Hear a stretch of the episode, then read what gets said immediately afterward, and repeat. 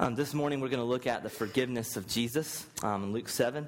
And I think um, a big portion of us understanding the gospel rightly is understanding what we've been forgiven from. Um, this is a huge deal for us because uh, if we get what we've been forgiven from, we'll get to worship Him and understand Him and know Him uh, better, and our affections will, for Him will continue and continue to grow. And so, Jesus, at this point in Luke 7, he is traveling. He's in his uh, three year ministry stint, and he is traveling and speaking at multiple places. Uh, Jesus, at this point, had become very popular. Um, people were kind of uh, emptying out villages to come and hear him speak. And what you would see typically when Jesus would speak, he would draw a large crowd of people.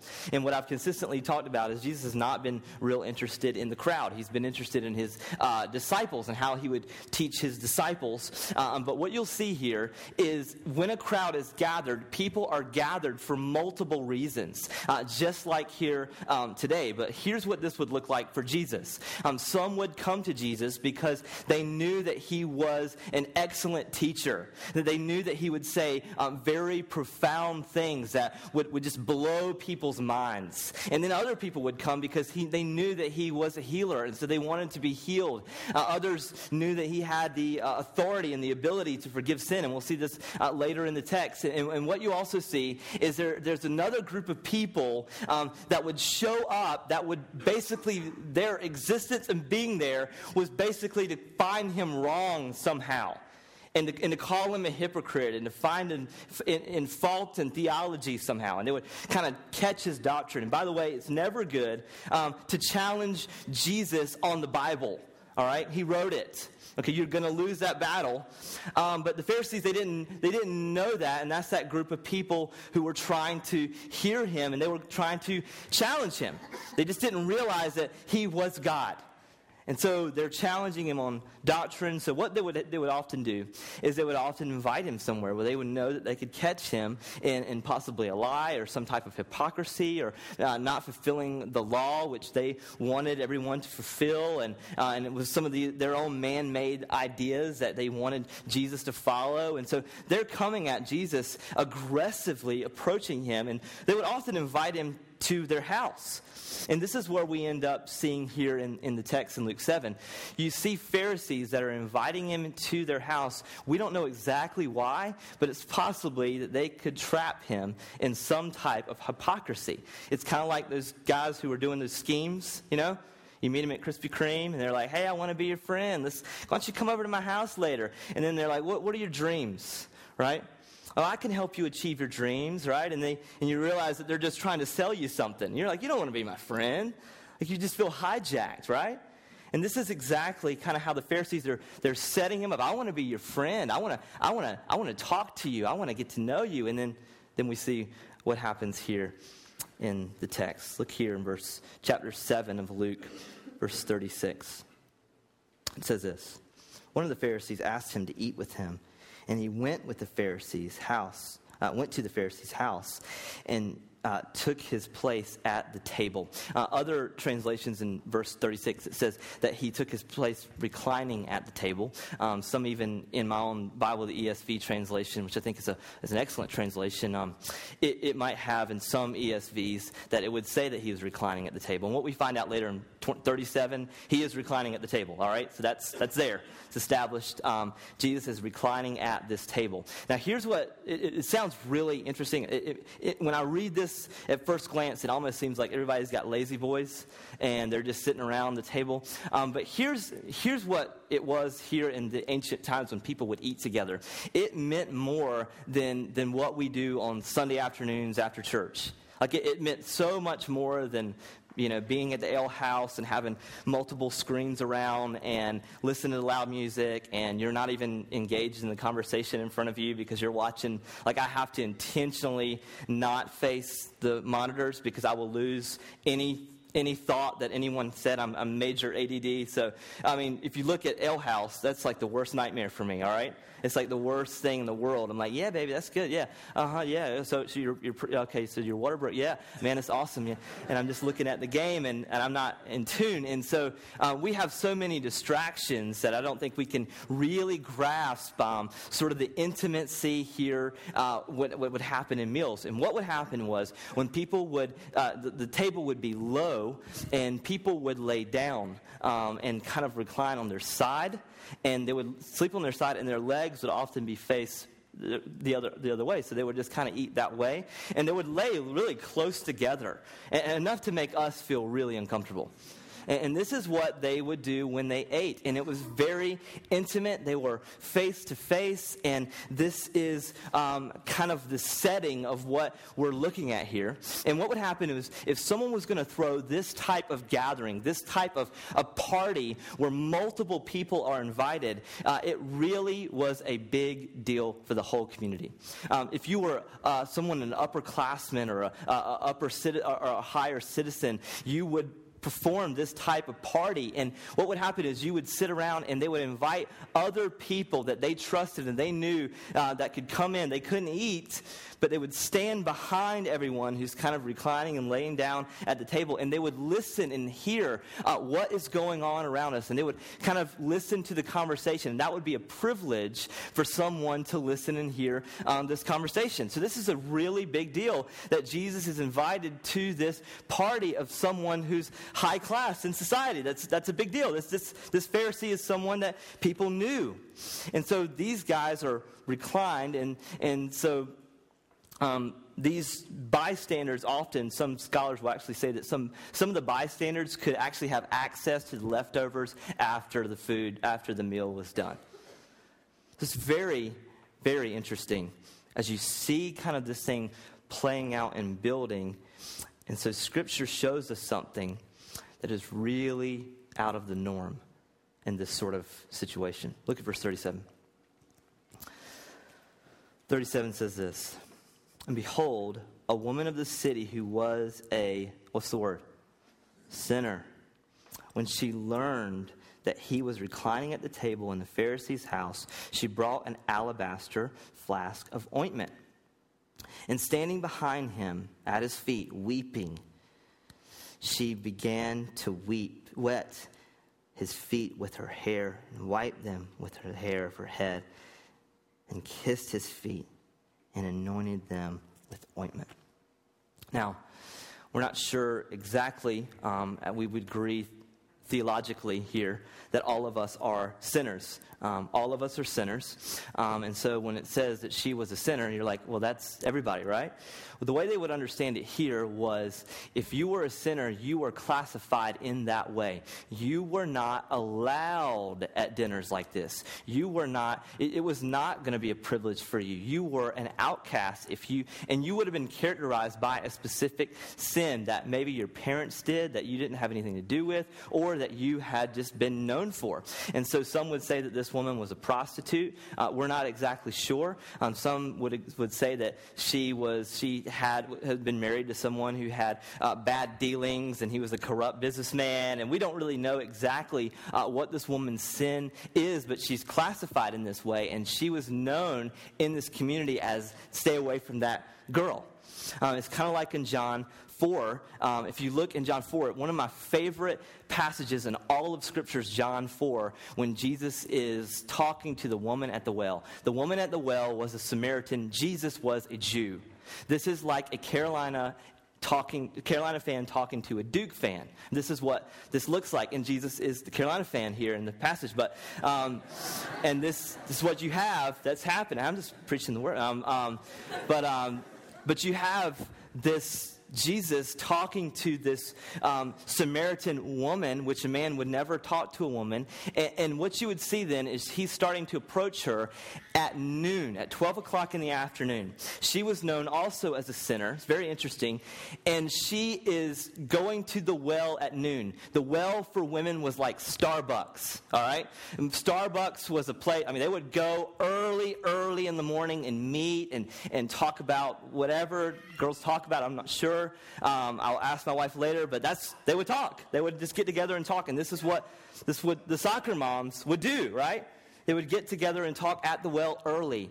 And this woman, because of her reputation, she comes and she shows up at 12 o'clock because she's isolated from the soccer moms because of what she's done. And Jesus asked her, he's like, Where's your husband? He's like, oh, I don't have a husband. She's like, Yeah, that's right. Jesus calls her out because he, he can read minds. Um, he calls her out and he says, You know what? You, you don't have a husband, but the guy that you're living with, you're using for rent money. You're shacking up with this guy. And then he gets right to the heart of the issue with this woman, and he shows her great, great compassion. It's very similar. Here's what we see in Luke 7 there's a woman who shows up unannounced that normally soccer moms and everyone else would avoid and stay away from at this uppity gathering of all the great people in town. And she begins to come to Jesus. She's weeping over her sin, and she begins to wash feet of Jesus. I love what the scriptures tell us because she walks into the party knowing that she is going to be treated horrific these people around her. And she's not like the Pharisees in John 12 that love the glory that comes from man more than the glory from God. She doesn't care what people think. She's going in unannounced, ready, and knowing that Jesus is going to show her compassion and love. And she bows down and she worships him. And I love what the scriptures say because it shows that right away she comes prepared. She comes prepared. It says that um, when she learned this, she brought an, an, an alabaster flask of ointment. Now, let me explain what that is. Because um, when we think ointment, we think like Vicks VapoRub or Vaseline. And you're like, thanks, thanks, lady. You know, you put that on my feet. That's gross, right? But no, this is her perfume. This is her fragrance. And, and women would often wear um, a flask of perfume around their neck to only use in, in special occasions. So this is like her, uh, this is like her Chanel, right? This is her Calvin Klein. This is her Gucci, right? This is what's going down. She's got it on her neck, and she would typically use this, and I only knew that because I Googled it. Um, she only would use this in certain occasions, like an occasion of, if she's a prostitute, luring a man to sleep with her. This is the occasion that she would use this. And so now she is pouring this out on Jesus' feet. She was prepared and knowing that this is my sacrifice. This is all that I have. I'm going to give it to Jesus and I'm going to bow at his feet in this way. And it says that when she learned that Jesus was reclining at the table, that is when she brought this flask. She came prepared. And I got to tell you this morning, as I looked at that, I kind of shook and said, Man, how often are we prepared to see and hear Jesus? I mean, on Sunday mornings, when you know that you're going to come and hear from the Lord, you're going to hear from the Word of God, how prepared are we? And we do that. And I love this woman and how prepared she is. And she knows that she's going to meet with Jesus, and she brings a sacrifice. Do we, do we bring sacrifices? Are we going and praying, God, will you, will you show me something this morning from your word? Will you challenge my heart? Will you allow me, uh, will you forgive me of my sin? Will you open my eyes to new parts of my heart that I just don't see? Do we do, we do that? Are we prepared? I love how prepared this woman is, and I also love how humbly she comes. It says that she stood behind Jesus. A, and she stood at his feet. That's a great place to be, right? The feet of Jesus, worshiping him, offering all that you have to him, regardless of what others might think. She began to wash his feet with her own hair and her own tears and her own fragrance. And I've got to tell you, um, as we look at this, and I think about my own upbringing and growing up in church, we did foot washing. I've been in foot washing ceremonies before, and it's not the same as we see it in Scripture. I mean, I was in one recently, they didn't even take my shoe off.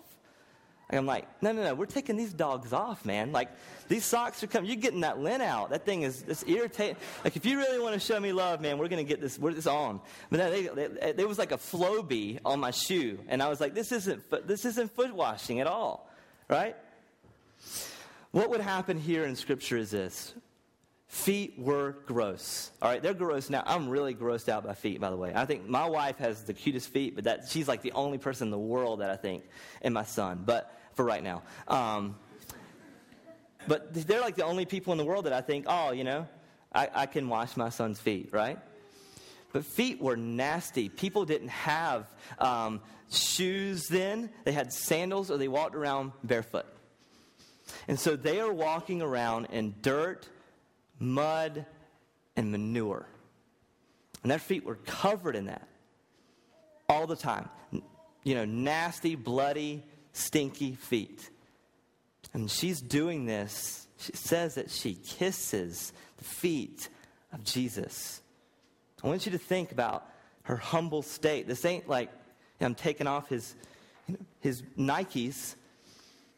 I'm going to wash them, you know, just to get, get the little piece. No, it's it's a big process she's going through when she meets with Jesus. She comes humbly, she comes prepared. Let's look further in the text because Jesus is showing this woman great generosity. But I want you to see what's happening here. Verse 39. Then when the Pharisee, uh oh, who had invited him saw this, he said to himself, if this man were a prophet, he would have known who and what sort of woman this is who is touching him, for she is a sinner. says this, and Jesus answering him said, Simon, I have something to say to you. And he says, and he answered, Say it, teacher. It's very interesting here what's happening because it says that he, this is what this guy is thinking. All right? This is not what this guy said. This is what he thought. I mean, by now, people should have realized that Jesus can read your mind. It should be like Inception, where you're like, clear your mind. Let's let anyone in here what's going on in my head, right? But this guy is just like, yeah, she's a sinner. He knew that, like he's thinking that in his mind, and then Jesus calls him on it. He's like Simon, which is very interesting because you rarely see Jesus call a Pharisee by name. But here he's like, yeah, I know you, and I know what you're thinking right now. All right? And then this is how he responds. He gives him a very easy parable um, here soon, but he says, hey, Say it, teacher. If you have something to say to me, say it, teacher. What that word was, was rabbi. And what you would see consistently, this is not a word that followers would often use. Followers would sometimes call him rabbi, but they would also call him Lord. Pharisees call him teacher consistently throughout Scripture. Um, there's a scene where um, you got um, Jesus in Matthew 26 at his very last supper. And, and, and Jesus is, again, he's reclined at a table with 12 of his disciples, and he's like, hey, listen, one of you are going to betray me. One of you are going to abandon everything that I've been talking about. You're going to you're going to walk away and you're going to betray me. And then all of the disciples, they, they, they, they pop, they, they just start speaking. They say, listen, and they're, they're smart by now. They know that he can read their mind they're not denying it. They're like, "Is it I, Lord?" And so you have throughout the every single disciple is going, uh, "Is it I, Lord? Is it I, Lord? Is it I, Lord?" You got Peter. Is it I, Lord? You got John. Is it I, Lord? And then it finally uh, comes all the way down to uh, Judas, and this is what he says in Matthew 26, uh, 25. Judas, would you betray him? Answered, "Is it I?"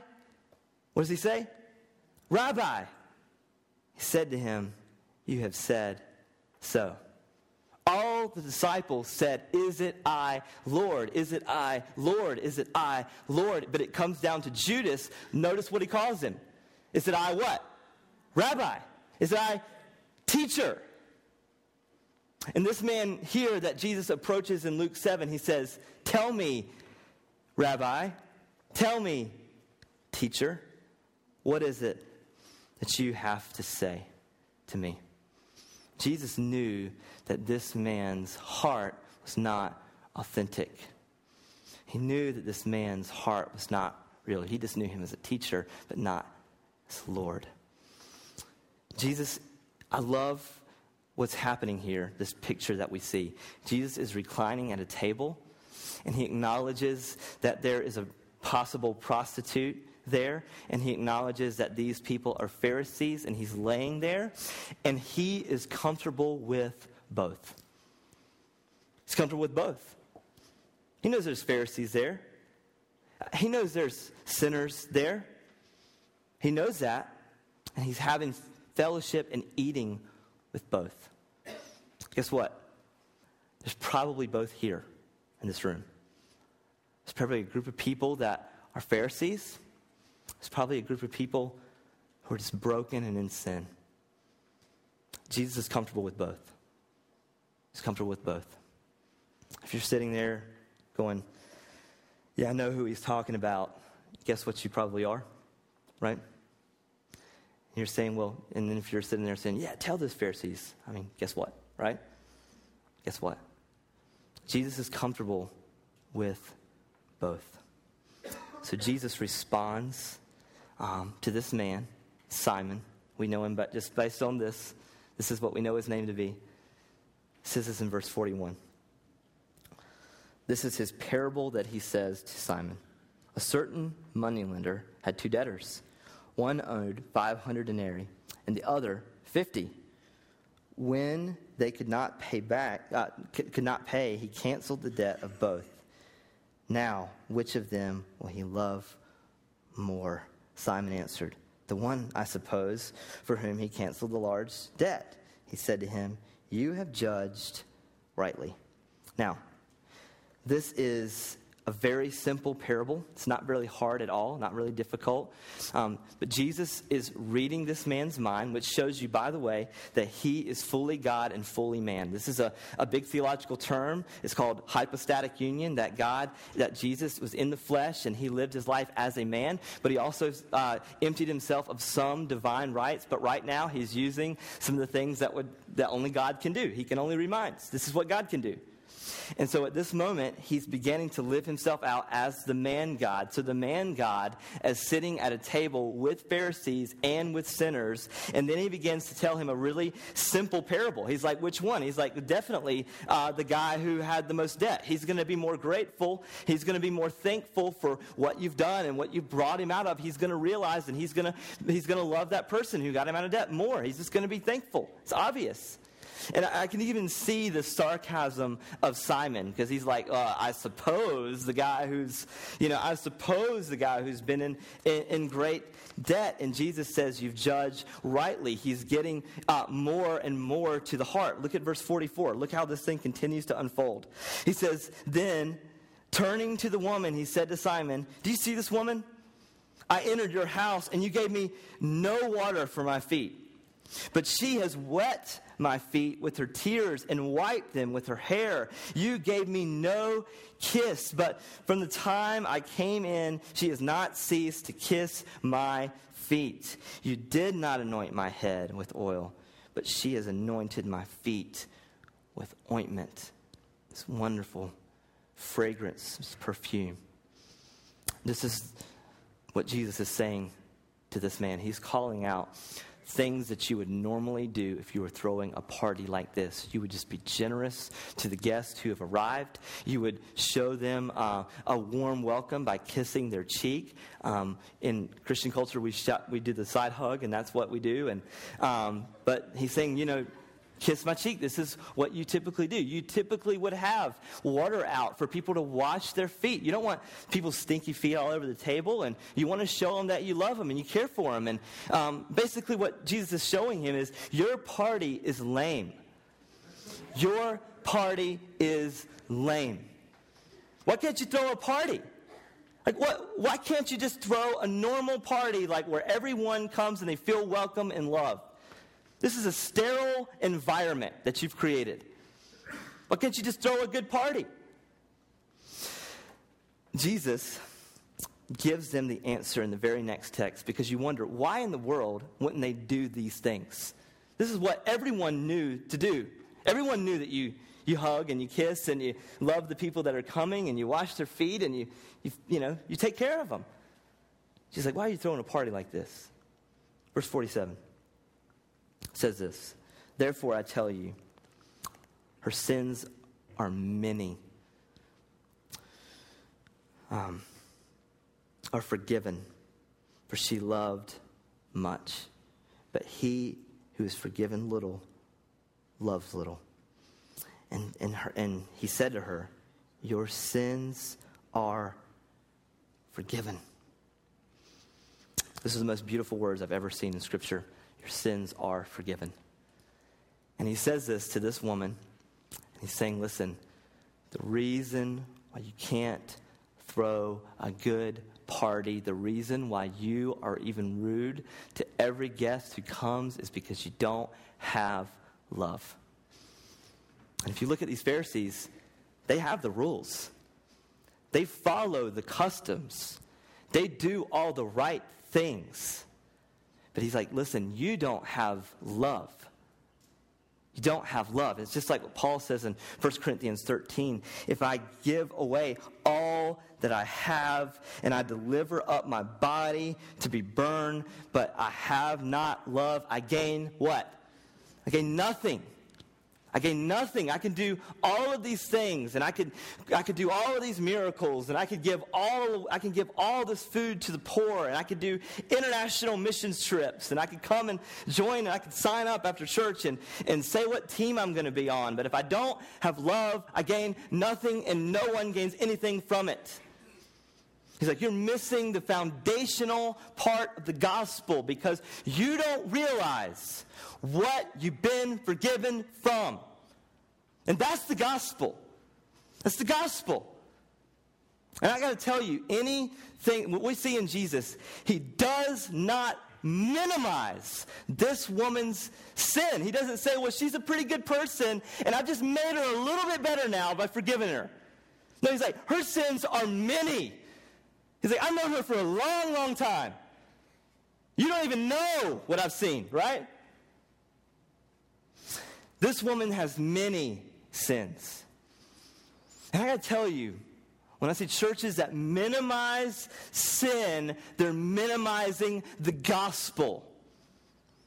They don't preach sin, they don't talk about it because it's offensive, it'll bother people, and you can't grow your church that way. I know that. I know all those things. But here's the thing that Jesus is saying the one who is forgiven much will love much. So if we see our sin and we see the, the nature of what our sin does to us and how it destroys us and how it continues to separate us and push us away from our relationship with God, and we will acknowledge that we have sin in our heart, then we see the great saving work of Christ that he says, Yeah, Ben Tugwell, his sins are many, but I've forgiven all of them. You know what that brings up in me? More and more worship of him. I can't invest my life in sin. I have to repent and I will love him all the more. And as a result, everything that he's given me beyond hell, which I deserve, all the things that he gives me, I just appreciate so much more. My wife, my family, my children, my health. Because I realize I don't deserve any of those. Because I realize that I'm a sinner. And we struggle with that. We struggle saying that. And we, we have cute terms that we bring into our, that our culture has taught us, and we brought them into the church. Like, well, God hates the sin, not the sinner, right? We've heard that, right? He just doesn't hate the sin. He just hates, it's like, like the sin is like some kind of cosmic thing that's just floating around that God hates, and then whatever it lands on, yeah, I hate that. No. That's not the language of Scripture. By the way, that's not a Bible verse. I just want to clarify that. It's not a Bible verse. All right? Here's what the Bible says about God's hatred toward us because we are sinners. It's going to be uncomfortable here in a minute, all right? Can you guys hang on to that? Hang on with me. Psalm 5, verse 5. The boastful shall not stand before your eyes. You hate all evildoers. Anybody have that on their windshield? Anybody boastful in here? God hates you. Let's pray, right? What are we going to do with that? That's tough. Psalm 11:5 The Lord tests the righteous, but his soul hates the wicked and the one who loves violence. Proverbs 6:16 There are six things that the Lord hates. Oh, can't wait to hear those. Seven of them are abomination to him. Haughty eyes, lying tongue, hands that shed innocent blood, a heart that devises wicked plans, feet that make haste to run to evil, a false witness who breathes out lies, and the one who's, who, uh, who sows discord among brothers. Anybody struggle with any of those things that I just listed off? What do you do with that? Romans 3:23, all have sinned and fallen short of the glory of God. If I just ended there, that is a really bad sermon, by the way. That's really, really stinks. That's really bad news, right? I mean, if we look at these lists and say, I've got him, that's me, he's got me. Look at what he says to this woman in verse 48. And he said to her, Your sins are forgiven. Then those who were at the table with him began to say among themselves, Who is this who even forgives sin? And he said to the woman, your faith has saved you. Go in peace. They say, Who does he think he is? Who can forgive this woman for the multitude of sins that he's done? Who can forgive this woman that Jesus even says her sins are many? Well, that's again him saying, I'm God, I have the authority to forgive sins. But let's just answer the Pharisees' question of who can forgive this woman of these sins. John 6, 35 through 36. The Father loves the Son and has given, what does it say? All things into his hand. Whoever believes in the Son has eternal life. Whoever does not obey the Son shall not see life. But the wrath of God remains on who? Who? Seriously? Who? Him. Thank you the wrath of God, the anger that God has toward all the scriptures that I just showed you about God's hatred toward sinners, God's hatred toward sinners, it is now put on his innocent and perfect son. Every single sin that you and I and this woman and the Pharisees at the table were all put on his perfect and innocent son. When God looked, the uh, hatred that he saw in sin was cast on his son at the cross of Christ. When Jesus went to the cross, he absorbed all of our sin. That's what he did. That's what he did. Isaiah 53 6. And we, like sheep, have gone astray. We have turned everyone to his own way, and the Lord has laid on him the iniquity of all of us, of us all, every single one of us. 1 Peter 2:24 He bore our sins in his body on the tree that we might die to sin and live to righteousness by your wounds we've been healed. 2 Corinthians 5:21 For our sake he has made him to be sin who knew no sin so that in him we might become the righteousness of God. This is the passion of Christ. Christ going to the cross and absorbing the sins of this woman, the sins of the Pharisees, and the sins of you and me. That's the beauty of the cross. So I don't want to minimize sin because what I would do is minimize the finished work of Jesus. And so when you acknowledge you have sin in your heart and you acknowledge the weight of your sin and the guilt that you live in about your sin, just know that Christ forgives. Christ took on that wrath that God has hatred toward. He took it on on himself so that you could see and worship him rightly, so that you could come humbly weeping at Jesus' feet, that you would serve him and worship him and love him. And the people that acknowledge and see their sin will love Christ more because they realize what they've been forgiven of. And so this morning, I want you to just be, be challenged by how much do you acknowledge sin in your life and how much do you acknowledge the forgiveness that Christ offers. Repentance is a huge part of you coming to know Jesus. So if you don't know him, you acknowledge your sin and you repent of it, and you acknowledge that he's the only one who can forgive. The Pharisees couldn't believe that he had that authority. Do you believe that he has that authority? I want you to respond with great joy this morning if you're a believer, acknowledging the sins that you've committed toward God and acknowledge the forgiveness that He offers you. And that's the great gospel that we have. That's the God that we serve.